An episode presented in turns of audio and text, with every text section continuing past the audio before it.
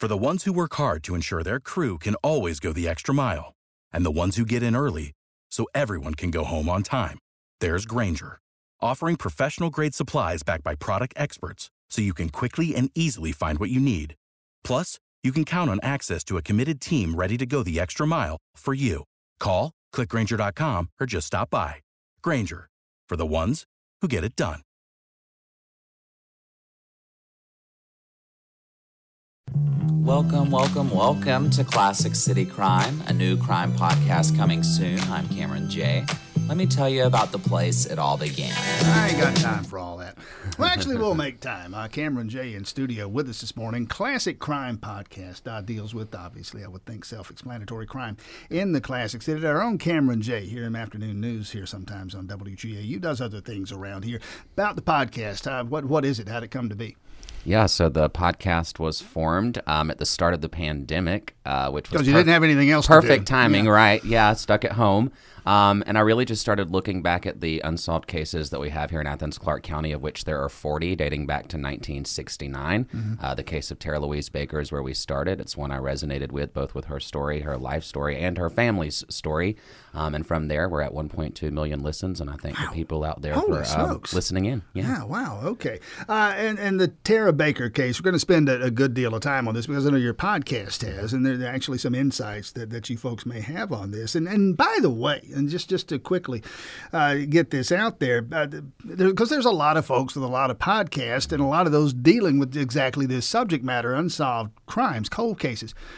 Once in a while, they crack cases, these podcasters, and lead law enforcement in the direction of making arrest. Case in point, very prominently, South Georgia Tara Grinstead case, uh, close to 20 years unsolved. And now you got people sitting in jail in large part because of the work of a podcaster. So don't dismiss uh, the platform here. These are serious folks, some of them, some knuckleheads too, but some serious folks doing serious work there. And Cameron J would like to tell you he's one of those uh, doing some work here to the point where you, you get the legislature involved. You were at the Capitol yesterday. Uh, Athens State Rep Houston Gaines and, and uh, Robertson, I believe, from the Senate, Senator Robertson. Uh, this, this legislation inspired in part by the Tara Baker case. Uh, My shorthand explanation of what the bill will do is that it will enhance law enforcement capability when it comes to cold cases, specifically in Georgia. Put some meat on those bones. What's what's the bill? Yeah, well, first of all, I'd like to say that this is modeled loosely after a federal piece of legislation that passed last year, and it passed with unanimous consent with support from both parties in And the John United States Ossoff was Senate. driving that one, I think, to some extent. Yes, and I believe uh, Representative McCaul and Representative Swalwell Mm-hmm. from both parties coming together to put that forward. What that bill did was said after five years, any homicide in federal jurisdiction that a family wanted reviewed could go before a review board, um, and then have you know the case looked at, see if there's any evidence that might not have been looked at before, and if probative leads could come from that, that they would reinvestigate it. But what that bill did was leave families like Tara Baker's, the 40 other families in Athens, and the 300 around 300 hmm. plus unsolved cases in Georgia behind because, Because they're yeah, they're they're not federal they're not in federal hmm. jurisdiction exactly. And most homicides aren't. Correct. So what we decided was we needed to bridge the gap, and what was started as a storytelling podcast about Tara's life, her death, and the subsequent investigation for the last 22 years really turned into an advocacy piece for us, um, realizing that families and law enforcement needed avenues for support and recourse after a certain amount of time has passed. So, shorthandedly, what this bill would do is create an application for a review of cases after a certain amount of time, uh, looking for probative leads, looking for potential perpetrators. It would also re- create a requirement. Uh, for local jurisdictions to report their unsolved cases because that's the other thing. There are 300 that we have record of at the GBI, but if we actually get into the numbers, that number is expected to increase per Senator Randy Robertson yesterday. And last but not least, we do not have a specific thing in a homicide case that says after a certain amount of time the death certificate has to be released. Now, this is not something you typically would think about, but Would when you never look- have occurred to me. Right. But when you look at the case of Tara Louise Baker, it was 10 years after her death before her family was issued a death certificate. Her father and mother had to be victimized over and over mm-hmm. again by the stealing of her identity through credit cards, ah. phone numbers, etc., because there was no way to prove legally that their daughter was dead. So goodness. those three things really the key Mm. points of this bill. A first step of many, of course. And, and uh, I don't. I, who knows what the legislature will do? I, I don't anticipate. I don't think you do any any obstacles here. And there's some details to be worked out, but it sounds like this one has the bipartisan support as well. And we're going to spend some time, as I say, on the Tara Baker case. Uh, Tara Baker, 19 uh, was uh, 2001, so 22 years ago today, January 19th was the date of that homicide. And as I say, we'll get into the specifics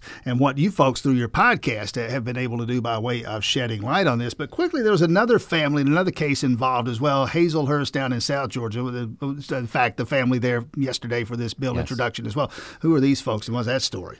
Yeah, Rhonda Sue Coleman was murdered in Hazlehurst, Georgia, in and around Hazlehurst, Georgia, um, over 30 years ago. Mm-hmm. Yesterday actually would have been her 51st birthday. So this event at the Capitol coincided with Rhonda's birthday, Tara's death date, which is today, And her also birthday her would have been birthday is tomorrow. tomorrow. Yes. So what a um, tragic time for these families, but what an important time to shed light um, on the issue. But Rhonda was killed. Her case also featured on another prominent podcast. And really, when I was working on Tara's case and started a quote unquote petition to get some traction or surrounding some legislation to support these families, I saw that her family was doing the exact same thing and realized there is much more, um, you know, success had when there is strength in numbers, and we are stronger together. So we brought those two families together, um, and I can tell you, Tim, to see those two mothers that only two mothers can know the pain of losing a child to a homicide.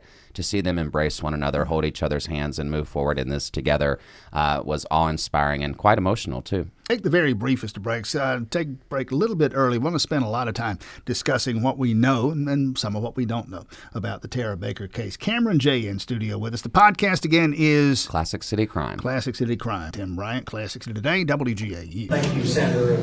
Uh, Yeah, this is such an important piece of legislation. I just want to thank these families, these two families, Colemans and Bakers, uh, for their advocacy and working so diligently to, to provide relief for other families throughout the state. Obviously, we're never going to bring these individuals back. Uh, talking about the bill, and there was Athens State Rep Houston Gaines uh, rolling out the bill that'll be introduced once the legislature gets back in session. Budget work this week, but back in session starting next week. Uh, a bill inspired by the cold case, uh, one of them in Athens, the Tara Baker case, as it happens 22 years ago today. On the day before what would have been her 24th birthday, Tara Baker murdered, still unsolved. The legislation we're discussing with Cameron J, his podcast, the driving force behind this legislation and the ongoing discussion of this crime, our own Cameron J. Uh, the bill to make it uh, easier, if you will, enhance the capability of law enforcement when it comes to investigating cold cases. All right, the specifics of the Tara Baker case, and, and Cameron J in your podcast, Classic Crime, dealing with this extensively. Uh, as, as we say, 22 years ago today, January 19th of 2001, as I recall, was a weekend, a Friday or a Saturday. Uh, first comes word of an apartment fire, duplex, uh, Lexington Road, Athens East Side, and then sometime later, my goodness, we found a body, and, and then identified the body, and, and, and off we go in discussing an unsolved murder. She was killed. The fire set, evidently, an attempt to solve the crime. There's a lot we don't know. There's some that maybe we do know. Let, let me start with this, and, and you can fill in some blanks here. Because here is has been kind of in a lot of folks' minds, and there may be some basis for this or not. Uh, speculation as to what may have happened. That that she had been evidently on the night. Was it a Friday or Saturday? Was It It was Friday, that the fire Friday, was okay. discovered. Yeah, yes. okay. She had been downtown, as as students would be, had been downtown, a night on the town, comes home at some point. Uh, speculation, that's all this is, but it, okay, she brought somebody home with her. Uh, one thing after another, one thing leads to another. There may have been uh, an attempt at, at, at sex. It, it may have been misconstrued. Uh, it may have been uh, what amounted to a sexual assault. Uh, he commits the sexual assault, the killer. We're presuming a he, although we shouldn't. Uh, we're presuming this. Uh, he's and then, oh my goodness, I've just killed her. Let me set a fire and hide my tracks and get into the wind. Anything to substantiate any of that, or is that just idle speculation? Well, I'll go back just a little bit. So, uh, the Thursday night before her body was found, that Friday, she was actually studying at the University of Georgia Law School with two classmates, um, preparing for a big test that was coming up the next day. Those two classmates left and went home, and Tara, in true Tara fashion, called the girl at 9:45 p.m. uh, to make sure she had made it home safely. And that actually is the last record we have of Tara Baker talking to anyone. So, what transpired that night from her leaving the law library and heading home, we really don't know. You know, there wasn't social media to right. document everyone's step, there wasn't the happy birthday posts that we now get and give right. us the luxury of knowing what was going on. There was some report, I say reporting, mm-hmm. some people saying, well, I saw her at such and such a place. Yes, and there's been a lot of that, you know, and it's hard to substantiate that, right. of course, all these years later. But what we do know is that the next morning at 11 or at 9:30 a.m., Tara failed to show up for that class at the University of Georgia Law School. We know that that afternoon, friends began to realize she wasn't showing up for birthday celebrations mm-hmm. that she had planned with the law firm that she worked with locally, as well as her law classmates. Where was um, she on the path, by the way? Where was how far yeah. along the road? She was in her school? first year of law school, okay. but she had taken one break, uh, a break between her undergrad and her graduate degree degree to work in the legal field as a paralegal for Fortson Bentley and Griffin here in Athens. Okay. Um, so 11:25 a.m. January 19th, uh, neighbor spots what is a fire coming from the roof, um, and firefighters respond. And it's actually firefighters that we've interviewed on the podcast who found her body in her bedroom, um, stabbed, beaten, strangled. Stabbed, beaten, and strangled. And yes. that confirmed forensically by, I suppose, medical examiners. I, I, would assume a GBI autopsy, crime lab indicator, and Correct. the rest of it. Yes. Okay, that's that's what we know. That that much we can say now we begin to walk down the path of speculation. I don't know how far down that road you guys go. You tell me, where are we now? Well, what we did as a podcast is really look back at people that the media and police themselves speculated on over the past 22 years. Actual individuals. Actual individuals. Obviously, not using names, obviously changing identifiable information, um, but really just looking back at this information. And how many we, of them are there? There are around four, four or five. Okay. And what we did though was talk about those different scenarios and then see what the public would do as a result of those that being talked about. Because it might be one thing that someone doesn't realize that they have in their mind a memory uh, something that someone said to them over a drink at some point over the last 22 years right? That might lead to some information. And what we found was what I thought was going to be three or four episodes on the life and death of Tara Louise Baker turned into a uh, search for the truth. Um, and we actually continue to send information and leads to our police chief, Jerry Saulters, and I'm grateful for his support of this family and all 40 families, but uh, Chief Saulters was a responding officer. So you mentioned case. four individuals specifically. Mm-hmm. That, that, that's how do I say this? That you have identified mm-hmm. as, as possibles, whether the police and authorities have mm-hmm. or not. Mm-hmm. There's a four that you have focused on. Mm-hmm. What can, without obviously without names, what can you say? Students worked in a garage. What can you say about these people? Well, what I'll say is that the investigation focused on the exact places that all of us would look to first. Um, the closest circles, so that would be lovers. We can also say that through our podcast, the police department did state on the record that Tara's boyfriend was no longer a person of interest so, in this so, yeah, case. she had a boyfriend. Correct. Uh, we also know that there was a law classmate uh, that was of interest to police, but we have also been told by the police department through our work that he is no longer a person of interest in the case. There was a coworker uh, that Tara uh, worked with and had a very special friendship with uh, that she that has definitely been on the top of people's mind, um, and then a few other people that have just you know claimed to know uh, interesting details about the case that really I would argue only the family, only the police, and perhaps me through my relationship with those two should know. Um, and when you hear someone talk about hold back information, right, that only uh, the murderer really mm-hmm. would know apart from those with privy information from the investigation. Um, it does raise your ears and it does make you perk up and say, hmm, how do they know that? and why. All right. Again, Cameron J. Uh, Classic Crime is the podcast talking about uh, 22 years to the day the unsolved Tara Baker murder. Uh, and it always surprises people, and you probably dealt with some of this in, in your work on the podcast, the percentage it varies, it, it moves, but but it's generally holding steady in the 60 65% range of solved homicides. Mm-hmm. In other words, in a given year, 30 35%, sometimes more homicides uh, remain unsolved. In your podcast, dealing with not only this one, but with several others, mm-hmm. uh, police will tell you. In this case specifically, well, it's, it's not closed and it's still an active investigation How active can it be? What could I do if I were a detective today and the Tara Baker case is on my desk? Hey, Tim, go out and what would I do? What is there to do Hmm. at this point? Well, Tim, I'll tell you several things. You know, I think when we think about unsolved homicides, and we have this conversation a lot in criminal justice and, you know, the legal field right now about violent crime.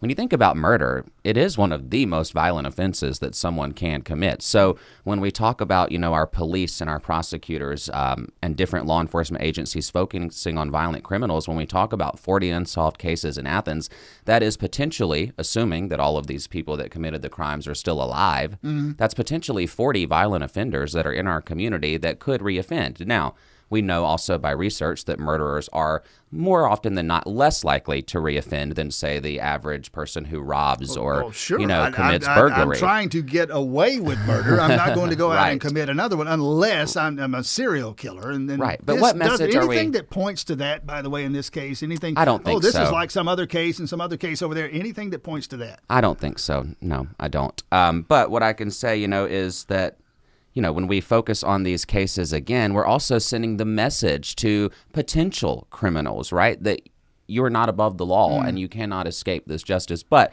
as far as how we can look at these cases, it's very hard. And I give police this.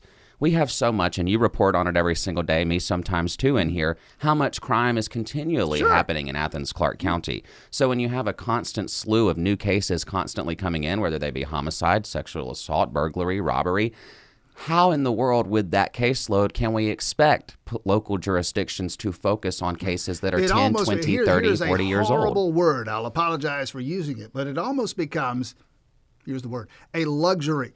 Mm-hmm. Because I got three murders that happened yesterday, and you're asking me to deal with this one that happened 22. I ain't got time for that. Would be kind of an approach there. And that ties it back to why this legislation is so important. Right now, the GBI has a volunteer group of retirees that will look at cold cases on a volunteer basis. What this bill is going to do, though, is say we're not just going to make this a part time mission for retirees, not to say that they won't still be involved, but we are going to fully fund a cold case unit that can look at cases, review them full time, because local jurisdictions you know, to their credit, not their discredit, um, have so much going on now that it's really hard for them to look back at these things. And I experienced that in the work I was doing on this case, you know, having leads and people I thought should be interviewed, but where is the time and where are the resources and where is the money? You know, I, don't, nothing that indicates, I don't think, you tell me that this happened in this case. I'm suddenly remembering a case that's still cold in Tallahassee, dates all the way back, and I worked there. This is- mm-hmm. I know this case.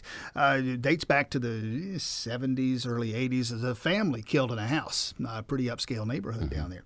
And to this day, law enforcement, people know, people know exactly who did it, can't arrest him. Mm-hmm. The, the police, candidly speaking, botched the crime scene. Just, just totally, but they could not prosecute this person, even though everybody knows who did it. You run into that in, in some of your reporting, your podcasting.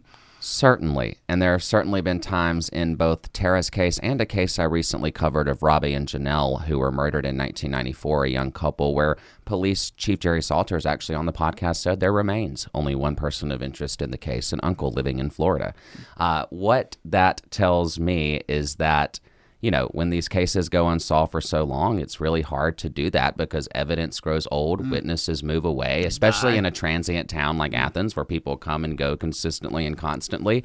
Um, so, definitely, those are roadblocks for these cases. Um, so, disappointing, yes, but I have hope that with the legislation we're working on now, that we can have some And, and like. Mm-hmm. 10 seconds here, so not much. Have you done anything at all with Jennifer Stone, 91, 92, anything on your podcast? I have not one yet? personally, nope, but I have certainly looked into it. Yes. And so we'll look for that maybe in future installments. Uh, classic crime. Where do folks find this? Uh, anywhere you get your podcast, Apple Podcast, Google Podcast, and ClassicCityCrime.com. ClassicCityCrime.com, a website that can lead you there. Uh, Cameron J. Fascinating stuff. Could spend another hour on this, I'm sure. Thanks for coming in this morning. Thank you.